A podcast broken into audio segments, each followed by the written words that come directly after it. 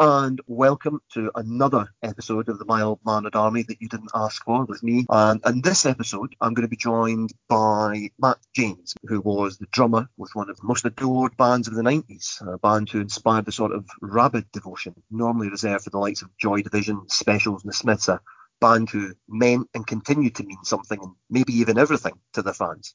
That band was, of course, Gene, and over the course of their relatively short life, they released four studio albums, a live album, a compilation of uh, singles and B-sides, a clutch of fantastic singles, and arguably most importantly, earned a reputation for being the live band of the era. We'll shortly celebrate the 25th anniversary of their debut album, Olympian, and so I'm delighted now to have the chance to speak with Matt about that and hopefully a few other things too.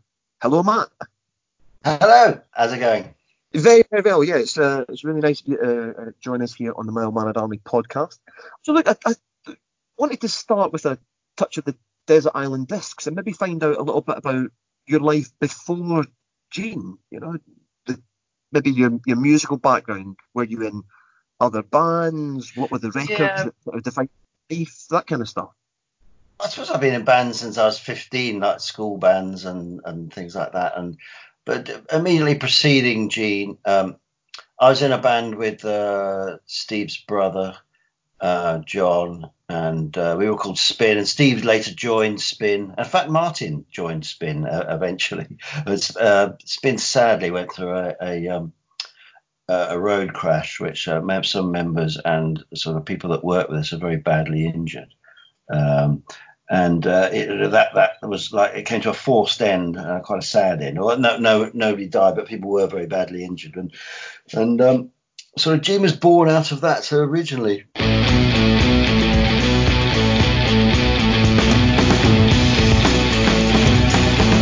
So you wanna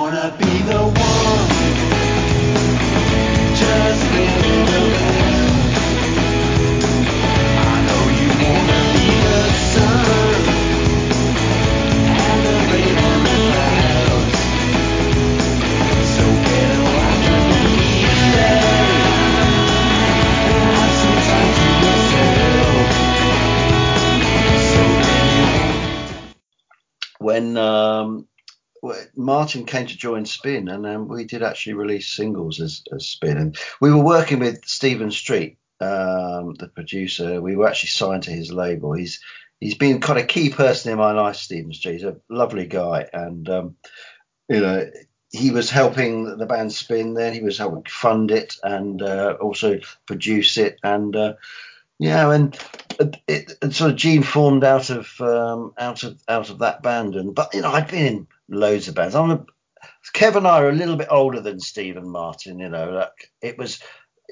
I I tried to you know I didn't sign my record deal till I was 29. You know, Kev was uh, you know similar age, uh, 29, 30 type thing. And you know, Steve and Martin were came that you know they were like sort of 20 21 sort of age and so we, there's sort of an elder part of the group and a younger part but we'd all been in bands for like well, certainly Kevin and I have been loads of different things.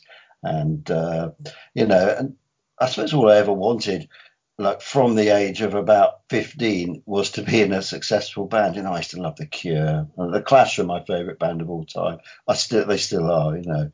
And uh, I still I still sort of dream about being a member of a Clash. So I still like prance around to like Clash songs now, you know. And uh, um, a quite a long road. I, I thought I'd do it much quicker than I did, but I think, well, in my sort of earlier life, when I was a sort of 18, 19, 20, like I probably used to smoke too much dope and sort of just I didn't take it seriously enough. I certainly thought I did, but I wasn't. It wasn't until I was about 26 when I was working with Steve and Kev on on what became Gene that it, we started to do it actually like a job. You know, like I, I used to like get up early and um, not really early, but sort of like I'd be sort of nine o'clock or something. I'd be off to Steve's flat and drive sort of an hour to Kingston, and uh, the three of us would would work all all day on songs until you know six or we go to the pub, and Martin would periodically join us during during that period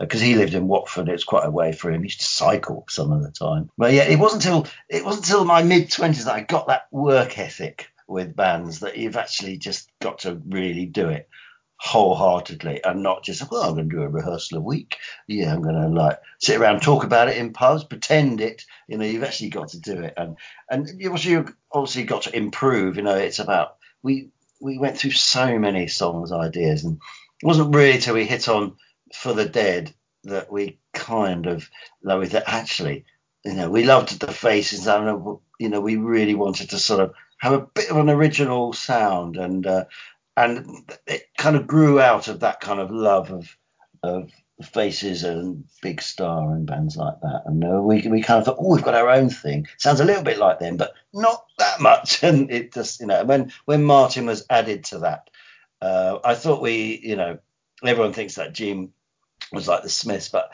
I, I think it, it really it's much too simplistic. If I take you back just a little bit there, Matt, that what you're saying about spin is really interesting to me. So it sounds like actually you guys were kind of on the cusp, sort of flirting with becoming the sort of band that you wanted to be until that car crash.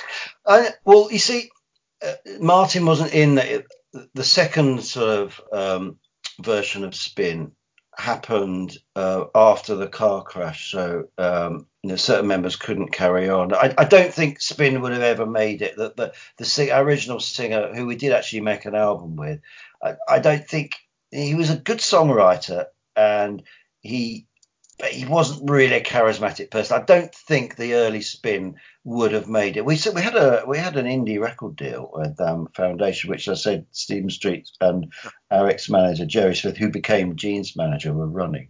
And um, Jerry was a, uh, an NME journalist, and uh, so we were we were close. But I really don't think that um, Spin would have made it. Even when Martin joined Spin, I, it, it, we were still a little bit indie dance, you know, and it, it needed to um, we needed to have our own sound, and that's when we sort of decided to change the name. Just we have an opportunity to change, and you know, let's let's let's do that and and you know change it up. And it, was definitely the right thing to do. Well, and you were talking as well there, Matt, about the the songwriting process. Almost, you were hinting at certainly that you know you guys, Steve, Kevin, you were writing music, and so what was the what was the process for the songwriting? What, did you guys create the musical in those days in those days it was like any one of us would have an idea for a song let's do song like this uh, and then we'd meet up at steve's flat and um, and we you know myself kevin steve would jam ideas around and um, and just and then martin would join us later uh, listen to us, so we would like present demos to him that, that we'd worked on. And then he would go away sort of write a few lyrics and melody ideas to them and then come back and present it. And then we there was very much a forum at that point. Bravo! that was lovely. Thank you. Um, so you guys, hi. Hi. How you doing? Okay, and yourself? Fine, thanks. Um, I, what I've been reading a lot about you guys is that you describe yourselves as intelligent, articulate pop music. Why do you say that? Um, What? it's not usually us that says that actually. It's usually other people, but um, very flattering. Intelligence is um, not to be ignored. Articulacy isn't to be ignored. So um, this is what we attempt to do, I suppose. I think it's because our lyrics have a lot of depth to them. Um, most bands don't pay enough attention to lyric writing, I think, and Martin does it with a lot of gusto and a damn sight more sophistication than anybody I know of.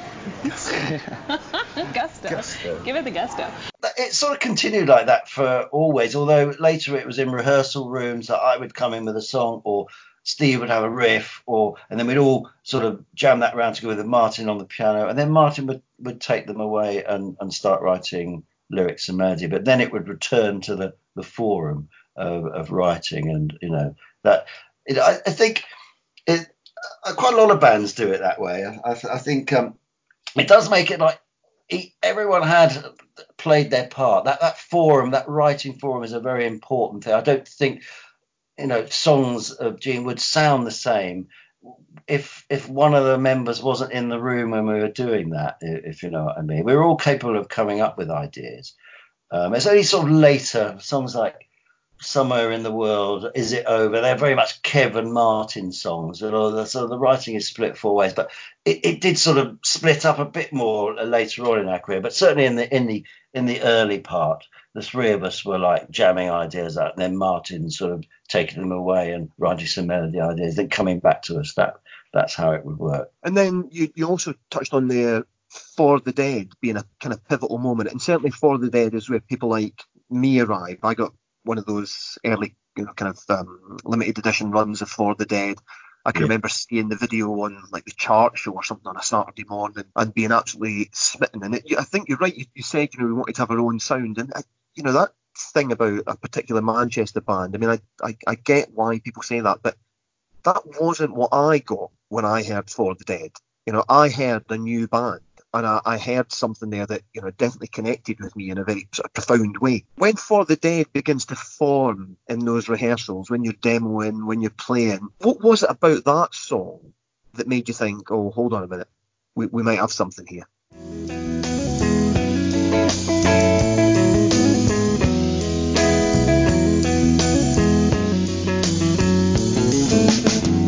With every word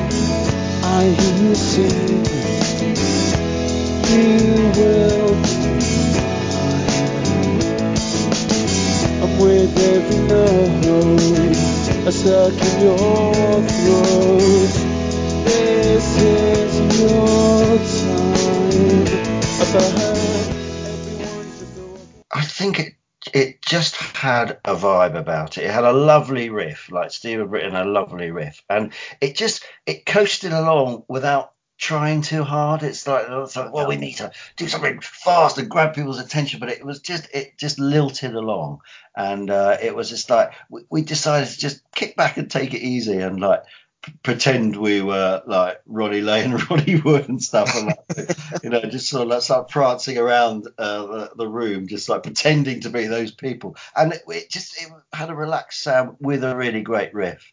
And um, I remember just listening back to the demos of it. We've actually, I think, released the demo of it, the first demo of it. It it really jumped out, um, and I, I just I just knew that we'd hit a point where I al- I, overanalyze everything, me, and, especially with uh, I'm always looking at other bands. I was seeing loads of people live all the time. I I thought when I, I looked at that song and thought no one else is doing that, and that's a nice little original sound, you know. And uh, it, it, it's it's weird that people started saying it was the Smiths. And I mean, it does happen with bands. and Obviously, Muse had it. Everyone said they were Radiohead when they started. Like Suede said they were Bowie, but they they managed to sort of just get away from that one. I, I don't think it was particularly fair with us in, in the first place. And uh, with and but you know it, it definitely stuck. You know, and but you know thankfully if I look if I look at the music independently of all that, you know, I, I'm really proud of it and just think, you know, that is an original sound. And uh, yes, sure, you can hear the influences, but it's not it's not a rip off. No, it, doesn't sound like, uh, you know, a karaoke disc. You know, I mean, it definitely sounds like a, an original band, uh, certainly to, to my cloth ears. So at, at that point, are you signed, or is it those early demos that, that, that get you a deal?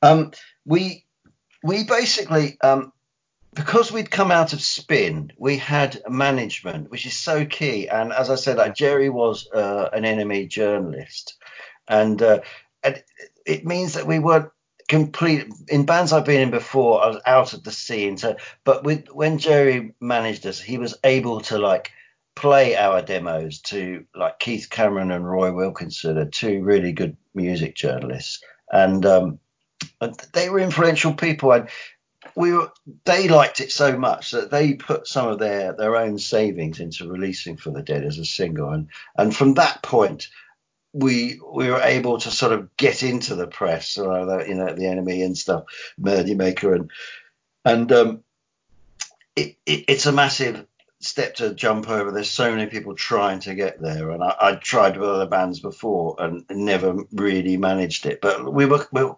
somehow we'd crossed that divide, whereas like journalists are actually going to listen to you. And um, when two decided to help us, you know, it, it very much helped our, our our chances of being successful. I think. Yeah, well, I, I mean, I can remember, you know, um, getting For the Dead on that Costermonger label and being just, you know, so excited by it. And I think the fact that it came out on that limited, I think it was like 1,500 copies originally, wasn't it? There was like a really limited. 1994 copies. That's uh, right. That's right. I mean, they pressed 2000. I, I, I think we, we individually numbered, we stamped them, but we only stamped 1994 uh, copies. And um, I don't know where the other six went. Actually, I've probably got one of the other six. In that I've got a box of stuff. I've got a numbered one. I've got a really early. I may have number one. I don't know. Um, I have to actually have a look. Um, but there were six that, that we didn't number. But so we only numbered 1994. Yeah. Yeah, that's right. Yeah, I do remember that now. Yeah, 1994. and then from there, one of the things that I think has always been a truism for Gene is those the power of those live shows. Like it seemed to me, I saw you in, in '94 um, in, on some of those very early sort of dates that you did up here in Scotland, and right from the get go, you were a fantastic live band. I mean, were you guys aware of? Well, two things, I guess. Were you aware of the fan base that was already kind of beginning to build in those early days, and were you aware of how good you were live? We started to realise that it, it was a, it was very spirited. Like they very, our live shows were very different from our records, and we sort of Stephen in a way used to cut corners so he could he could do specific things like They were very spirited affairs. I mean, uh, every band will will say that, but we we did manage to just create a different version, you know, for live, and um, we would chop and change it, and um, yeah, I mean, when we started to tour, um, that's when uh, around that time when we first got. I mean, I'd I'd been in bands and gone to Leicester, Charlotte, and all, all those sort of small venues before, but um, all of a sudden there were people coming along to our shows, and there I remember looking out. Um, I think it was Leeds, Duchess of York, thinking, "Oh my God, there's a queue," you know, and uh, th- that was quite surprising, having travelled around in in vans before and you know, how many oh we might get 50 if we're lucky you know. And all of a sudden there was like a, a queue of of people outside of i remember looking out thinking what, what, what, what are they doing? And uh and we were that sort of fed back to the band and then we thought oh, we must be doing okay. And uh, live was always a, a a massive thing for us. I i really do miss those spirited performances and um they you know they were quite rough around the edges at, at, times there but you know i didn't i don't think a lot of the time the early live shows recorded that well. They were quite, quite not loose but sort of rough around the edges you know and uh, we certainly didn't add strings in in those days you know like later later on we we sort of added all, all kinds of stuff but um that, that, sort of bare bones of a band that's, probably what a band should be like. Phil Vinall when he recorded us of that he wanted to capture that um, that sort of four four band four member thing. And he wanted to get close to the live sound. It's a slightly more slightly more refined version on the record because you're never going to yeah. quite uh, do it like a live show. But he did capture that um, to a certain extent. And that's why i think olympian uh, still stands up to this day really. Yeah I, I would agree with that. I, I think that's absolutely right. And it's you know it's, it's funny that the, the Gene live thing. I mean, I, I saw Gene a lot. I probably saw Gene more than I saw any other band during that. You know, and, and here we must uh, use that word, that, that Britpop era. You know, during that sort of mid '90s period, I travelled all over the country. You know, I saw you in odd places. Well, odd for a Scotsman. Stoke. Uh, you know, in fact, I think Stoke might even be odd for an Englishman. Um, Stoke, Leeds. I saw you at the V97 festival. I, I, I oh, came down. Um, that, that, was a great, right? You know, a great lineup that day on the stage you were on. Geneva, Stereophonics, Echo and the Bunnymen. Yeah, I think that the V97. Did you see the Leeds one? I was the, at the Leeds one, yeah. Uh, I, the the um the Chelmsford one, as, as as one of the best shows that we ever did. I think. Um, I, I think both the Leeds and Chelmsford show were good, uh, and I, I do. That is one of the um, one of the, the the festival gigs I do remember. Uh, I remember. I do remember that. I think Beck was on the uh, the main stage when I was a bit worried that people wouldn't come and see us, but uh, you know, because we were, I think it was Beck we were up against on the on the other stage, and um, I remember being, oh, who's going to come, and uh, looking out, being so, so, you know, grateful that, that, that the field was absolutely full, and it, it sort of turned into one of those great festival like Well, one of experiences. one of my abiding memories of that day was was not actually about uh. Gene were fantastic that day, but I, I remember Ian McCulloch coming out on stage. It was quite early in the day. The sun was still out. You know, it was very warm, and McCulloch came out in a full length fur coat, and somebody somebody threw a lit cigarette at the stage. And McCulloch bent down, picked it up, took a draw, and then drop kicked it into the audience, and then launched into the cutter or something. And I remember thinking that might just be the coolest thing that I've ever seen in my my short life at that point. Um, he was on before us, wasn't he? that's right, yeah. That's he said something to us. He said when we, um he when we went on, he went follow that, and we went, you know what?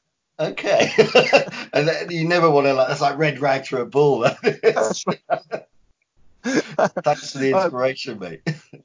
Let's um let's go to the album then for a, a, a minute or two, Matt. Yeah. Olympian. I mean, it's uh, I mean, it's, it's difficult with Olympian. It, I, I I have problems with Olympian, right? So I'm going to deal with my problems first. Okay. and my problems are twofold. And that is, there's no For the Dead, and there's no Be My Light, Be My Guide. And I know everybody mentions this. I remember Simon Price reviewing the album at the time and, and saying, you know, that's a, a pretty bold decision um, to leave out these two incredible singles. Was there a thought process behind that? Was it the arrogance of youth, or was it genuinely you didn't think they would fit alongside the other songs? The thinking Why- behind that was just that we didn't we put them out and uh, we we didn't want to rip people off by putting too many songs on on the album that have already been released. Sure. and uh, that was the thinking behind it you know with and we also uh, had we also had the plan to do to see the lights as well. Uh, so we knew there was something else coming um, that that would be released. But I mean, it was really like, no, you can't put too many, you know, because people have already bought this. You've got to give people value for money. And it was sort of around that. I don't think, in hindsight, it was necessarily the right thing to do. Um, but that that's my memory of that decision, and not to put those two on. You know, it could have perhaps been better reviewed as an album, but I mean, I I think I think it's still uh, stands up. Uh, Oh, I think so. I think so. I mean that. I mean that really is me just being, you know, overly critical. I mean, who am I to criticise anything? I think for, for I me, it- it in in hindsight. You know, if if I was in charge, which you know obviously wasn't, I was just one of them. Um, but I think we should have put those those singles on. If you speak to the others, interesting to see what they say.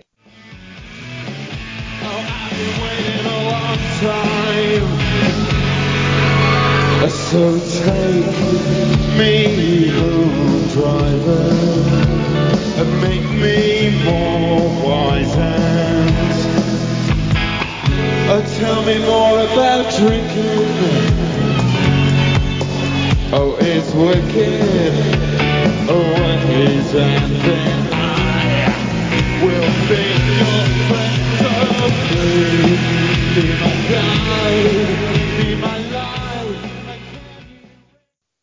What, about Phil? I mean, Phil was a, a big noise in the music industry at that point. Remains a big noise in the music industry. You know, he's a fantastic producer. You've already mentioned working with Stephen Street, who's another legendary music producer. What was it like being in the studio with Phil? What what kind of producer was he? he was he was an interesting character, Phil. He was this kind of it's kind of uh, uh, unassuming uh, uh, initially, but um, just a, a quite a formidable um, presence. Um, you know, probably somewhat more akin to Phil Spector than than uh, anyone else. You might you might get shot if you didn't sort it out.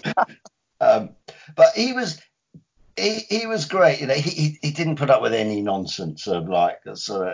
It was like he would take the Mickey out of us, and uh, you know, you, had to be um, prepared for for jokes, and uh, and I I think most importantly, he did record the band very truly, and he did he did get us to do some really important things like soften up when you needed to, and I remember like the the uh, the verse in "Be My Light" and various other things. He was like, "Stop." You're overhitting it, and he would really get me to sort of play differently with the timbre of the drums. And then he said, "When you're going for it, really go for it." But he, he would get Al Green up, and he'd he'd also play things on on. No, no, listen to this, and he said, "This is how you could do it," you know. And he said, "It's it's about light and shade, and you really just like nice and gently." And then all he taught me loads of things in that respect. And um, um, I think in hindsight, we should have done another album with Phil. Um, I think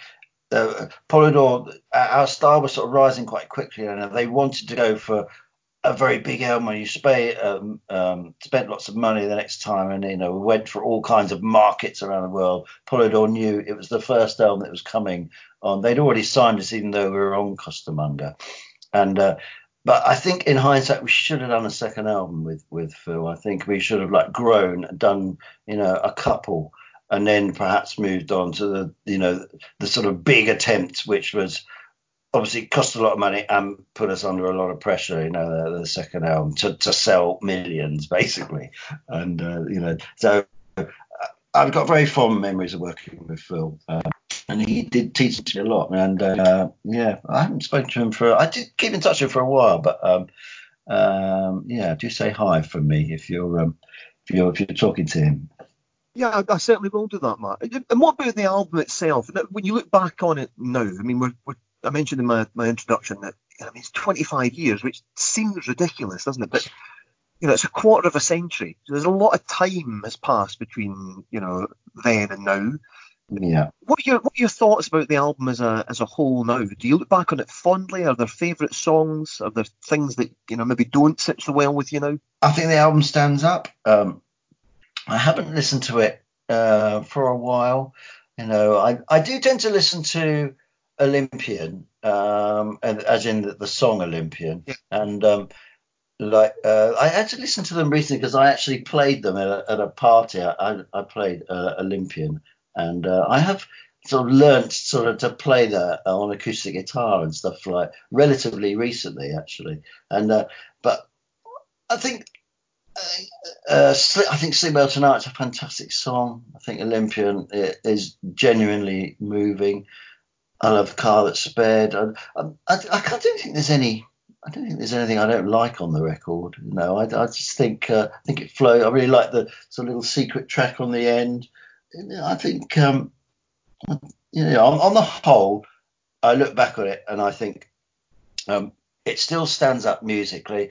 I, I it's got a nice sort of timeless quality actually. I don't, I, I don't think it really sounds too dated. It is sort of uh, that's something that Phil brought to the to the party and the way he recorded it. I just think it, it does just sound like uh, a new young band.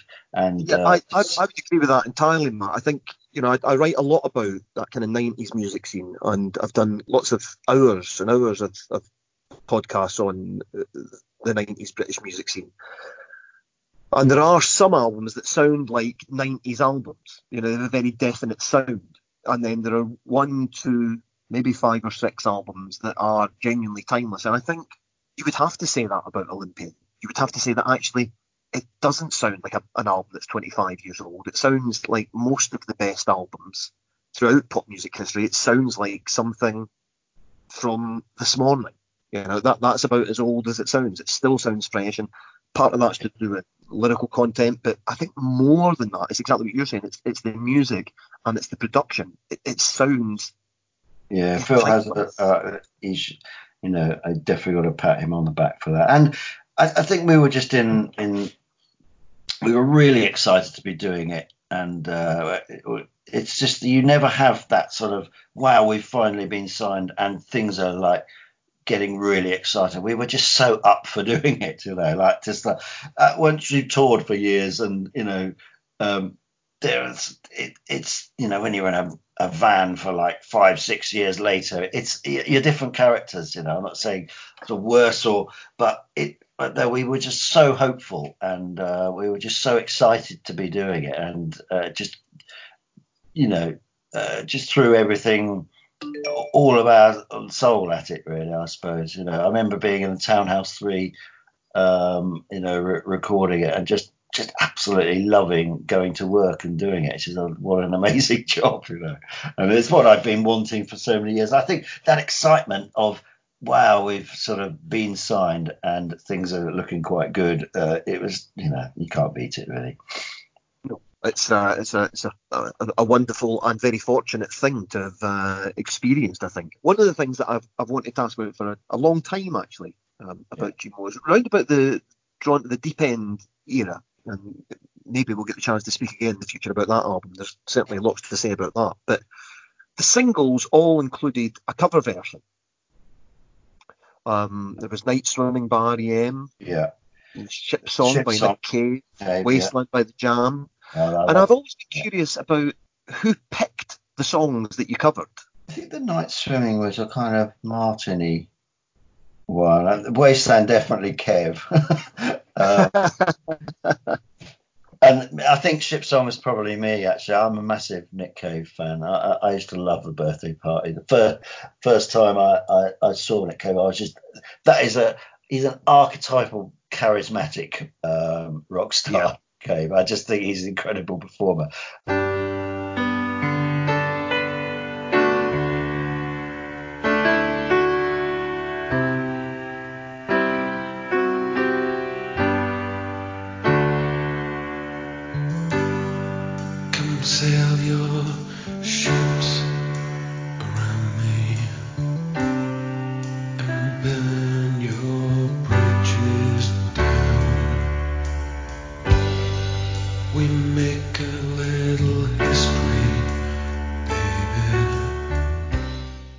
Else did we around then? Those are the only ones I can think of actually. Oh, there, was, there was Autumn Stone, Autumn Stone. yeah, was that was probably me. Kev had a Kev had a quite a big influence on, on these things. Kev brought the small faces to to he kind of like in, introduced him and his friend Daz in, introduced us to those bands. Um, you know, he'd been a, a fan for longer than we had of them, and uh, so yeah, I, I think he probably got his way on that one. And then we did Love Lives Here. Did we? Yes, we did. Um, yeah, so so some of the, the bands that it was. I think I remember the REM one being sort of Martin yeah, being into it, and uh, And of Yeah. course, famously, there was a cover version of Take That's Back for Good. yeah, we did. I think that was just for a radio. Uh, it was, yeah, it was a radio session. Yeah, that's right. Um, yeah, there was some fantastic. and, Um, the Aretha Franklin song, "Say a Little Prayer" on "To See the Lights." Yeah, I Um, remember. I remember people saying people saying do not cover that song, and we we almost weren't. We, it's the sort of thing that we used to play in rehearsal. And go, oh, let's do let's do that one, and um and then people say you're not going to play that to the Glastonbury crowd, are you? And uh, it's just like you don't play Aretha Franklin. I mean, oh, well, we we actually weren't going to, but. I, we Steve just started playing the riff in in between songs, and I just sort of joined it. and we it wasn't really in the set, and uh, that's my memory of that. And so it was like, oh no, we're doing it.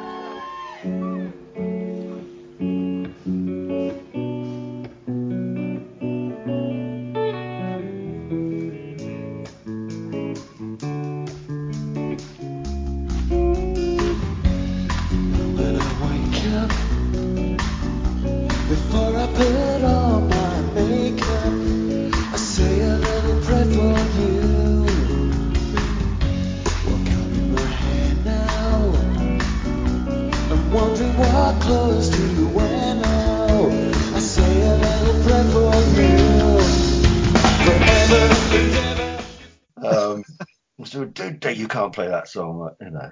Uh, we did uh, we did we did you're my best friend as well. I think the, the Queen right. song. I think that was my Martin choice. Uh, "Don't Let Me Down" by the Beatles.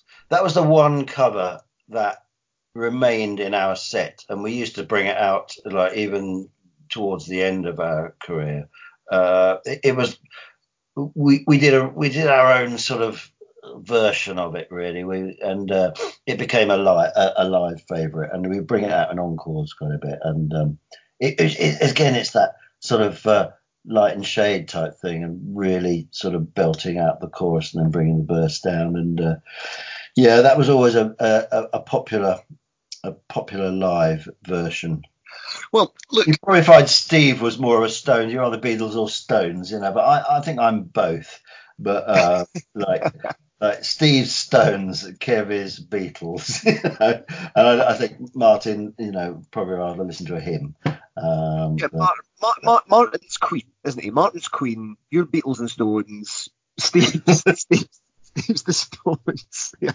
Let's let's go no further down that path, Matt. Let's go no further down that path. Well, listen, Matt. Thank you so much for uh, for speaking to me. Uh, I'm I'm I'm really genuinely very very grateful. no, that's that's no no problem at all. That's all good. Olympian.